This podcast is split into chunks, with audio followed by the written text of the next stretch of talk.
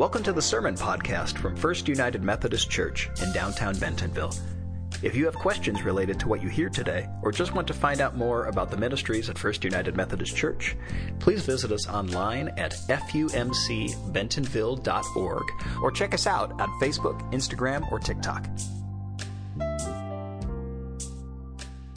As you know, last Wednesday we are enter into our 40 day journey with Jesus, who's, as we know, has gone out into the wilderness and for 40 days and 40 nights. And we're taking this, this journey with Jesus in new ways.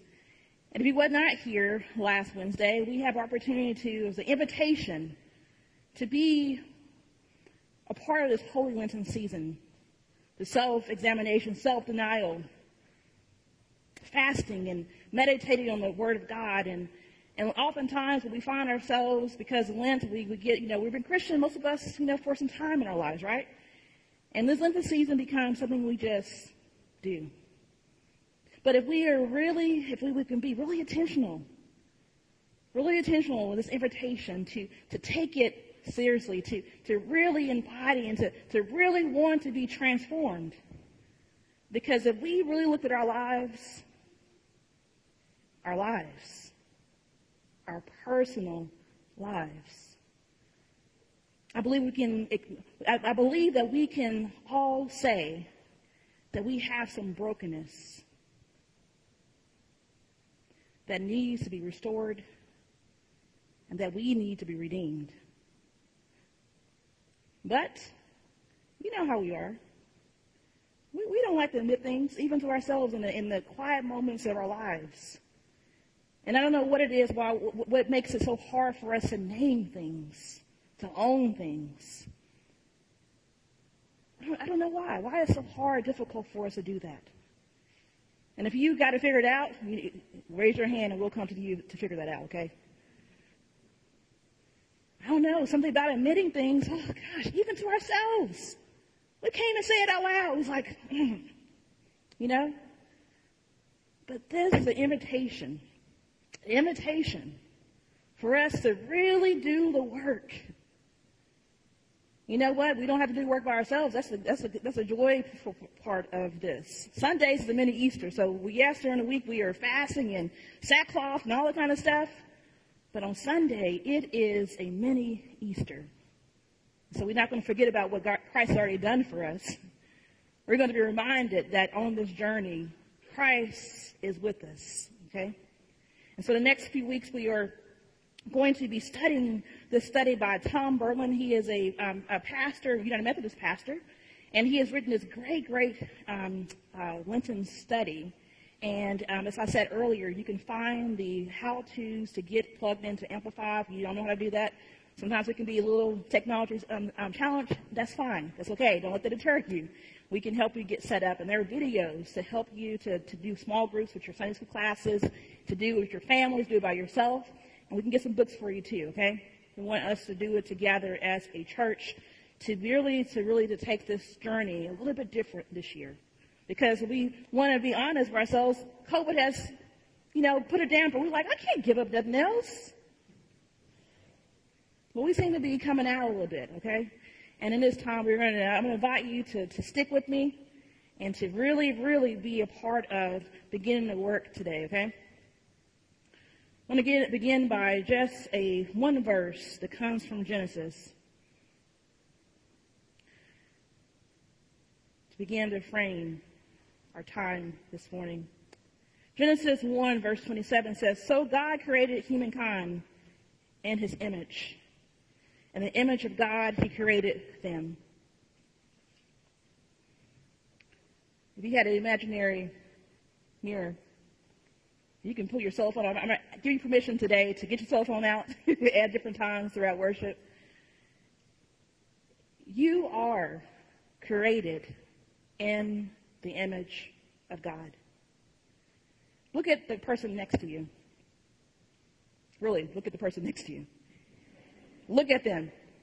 A long, awkward look. They too are created in the image of God. When you look at the next person, you are seeing the image of God, the DNA that's been implanted in us long before we got here. If we really got into the, the, the powerfulness of what that means, that we have God stamped on us. But what happens over time, since we were born, you know, we, have all, I see a lot of people in here that have, I see the kids here, when you come into the world, we, we don't know, they start doing crazy stuff. We're like, how do they know how to do that? You know? So it, the, the, the, the things we do in life that separate us from, from God is called, y'all know what it is? It starts with S. Three letter word. Sin. Say it louder. Louder. Louder. Like you had the Razorback game. Yes. Yes, sin. We, we don't like to say that word. It, it just, it just, I don't, that's another thing I don't get. We don't want to say sin. But sin, we cannot separate sin from Christianity. Christ came to do what? it has to do something with sin, right? Yeah. Sin is a part of our, our nature. And we have this two word called, two terms, original sin. And it's a way to kind to understand why we have sin in our world. And, and I think oftentimes I like the doctrines of our church, but because it goes back to Adam and Eve, that it, it just stays there. That we, we, we're not a part of that. But we have, as John Wesley says, we have a disease in us. Sin is a disease in us. If if it, you know, I have told you more than one time that I grew up with asthma and I was healed. I still have asthma. Asthma is not a, a disease that can be cured. Disease cannot be cured. And so that means that we all have this disease called sin that plagues us. And when we cannot name that thing, that sin which is that which is not good, that means you're turning away from God. That means you're revolting, rebelling against God's will for our lives. That is sin. And sin separates us. It harms us. And we can see it so clearly, but when it comes to ourselves, we don't want to name that. We don't want to name that. But Paul reminds us in Romans 8, he says, For I know that nothing good dwells within me that is in my flesh. I can will what is right, but I cannot do it. For I do not do the, the good I want, but the evil I do want is what I do. Now if I do what I do not want, it is no longer I that do it, but sin that dwells within me. Anybody been there before? Oh, yes. It's a part of our human condition. But that's not, we're not, going to dwell on that, but we have to address it that we are in our messiness of our lives because of sin. We are in the messiness of our lives because of sin. And can we begin to name some messiness in our lives? Let me start. Let me go back. Can we begin to name messiness in the world? Let's start there first. And this is the opportunity. I know we're in church in this sermon moment, and you, you taught not to talk back, but this moment, I will, you know, just, just name it out. Just what is the mess that we see online that we can, or in the world, or in the news, or whatever? Name markedly sin. I want to hear it. One, two, three. Who's going to go first? Greed. Hatred. War. Yes. That's another, a news cycle. What else? What else is sin that we or we can see visibly? Injustice. Yes. Racism. What else? Indifference. No guns.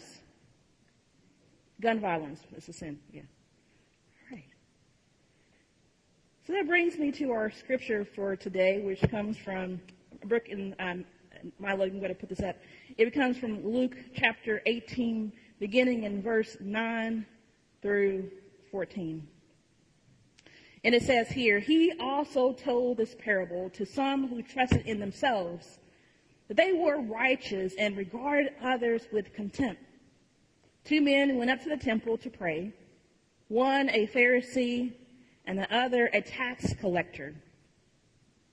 The Pharisee standing by himself was praying thus, God, I thank you that I am not like other people, thieves, rogues, adulterers, or even like the, this tax collector. I fast twice a week. I give a tenth of all my income. But the tax collector, standing far off, would not even look up to the heaven, was beating his chest and saying, God be merciful to me, a sinner. I tell you, this man went down to his home justified rather than the other. For all who exalt themselves will be humbled, but all who humble themselves will be exalted. This is the word of God for the people God. Thanks be to God. What do we, what do we see here? These two men, a Pharisee and this tax collector. And we see the Pharisee praying this crazy prayer. God, I thank you I'm not like other people. You know, I, I just ask you to begin to name the sin that we see in our world and how easy that was for us to do. Why is it so easy for us to name what other people are doing? We can name it so, I mean, we could say, you know, you're not right. It's so easy. It's so easy to, to, to outwardly to see sin because we, it, that, that's a good thing about sin, that we can name it. Because we experience the, the effects of sin. We experience the, the sin and so it becomes so a part of our culture in our lives that we just, it just becomes a part of us. And that distorts our image. That dims the image of God that's already in us. And so what I want us to do, there are some old school index cards in the back of the pew. There are several pens and pencils. I want everybody to grab one. Choir, you got some back there too. Grab that. So we saw in the scripture how easy it was for the Pharisee to begin a name, thank God that he was not this or that, and how we were able to name all the sins that are socially in our world. I want you to give us a couple of, um, um, of minutes here online to grab something to, um, you know, you worship with us, you're here with us too. Grab something to write on. You can use your phone if you don't have that. If you have a phone, you can go to your notes and write that too. But the instructions are, everybody got one? Ready to go? Okay. Now, I want you to draw a line in the middle of the, the card on the side that not have the lines or whatever. You can choose whatever you want to do. Draw a line down that. And I want you to think about, because only you know, only you know what's in your heart that you need to work on, that is separating you from seeing God in this totality and images in, in you. What sins are you struggling with? What brokenness are you experiencing in this moment? And I know this can be triggering for some, but this is an opportunity. You're in the house of the Lord with people that love you and care for you. But the problem we have with naming sin and, and naming our brokenness is that we don't do these things. We don't name it. And we have to name, we have to name it. If we want to be set free, you have to do the work of self-examination, naming the problem. So I want to give you a couple of minutes to do that, okay? And if you don't feel comfortable right now here, you got that, that, the index card to take with you and get in the car. And if you feel like you need something, you know, some support, the altar's here, okay? You can come down here and pray, and I'll be there to pray with you. But I'm going to give you two minutes online and also in person to begin to dig deep and name what it is that we need to begin to name so that we can go on a journey to be restored and to be redeemed. Naming is the beginning of grace leading you. We call that justified grace is that you, you, you, you see there's a need. You've already named it. And that is grace working in you right now. Even though sin is a part of our lives that we cannot get rid of because it is a disease and that we cannot cure ourselves. But I'm here to tell you that we have someone who can. And his name is Jesus Christ. Yes, I am messed up. Yes, I am broken. Yes, I have all these things I need to work on. But by being just like the tax collector that beat on his heart and said, have mercy on me. By being able to name what you wrote in your heart, on your, these index cards, on your phone, whatever, in your mind, you have begun the journey of restoration. And as we know how the story goes, because Sundays are many Easters during Lent, Jesus already has given us victory. I am messed up. I have brokenness. I have sin in my life, but I am already restored. I am already victorious. Because when Jesus Christ died and rose, we rose with him. We rose with new life.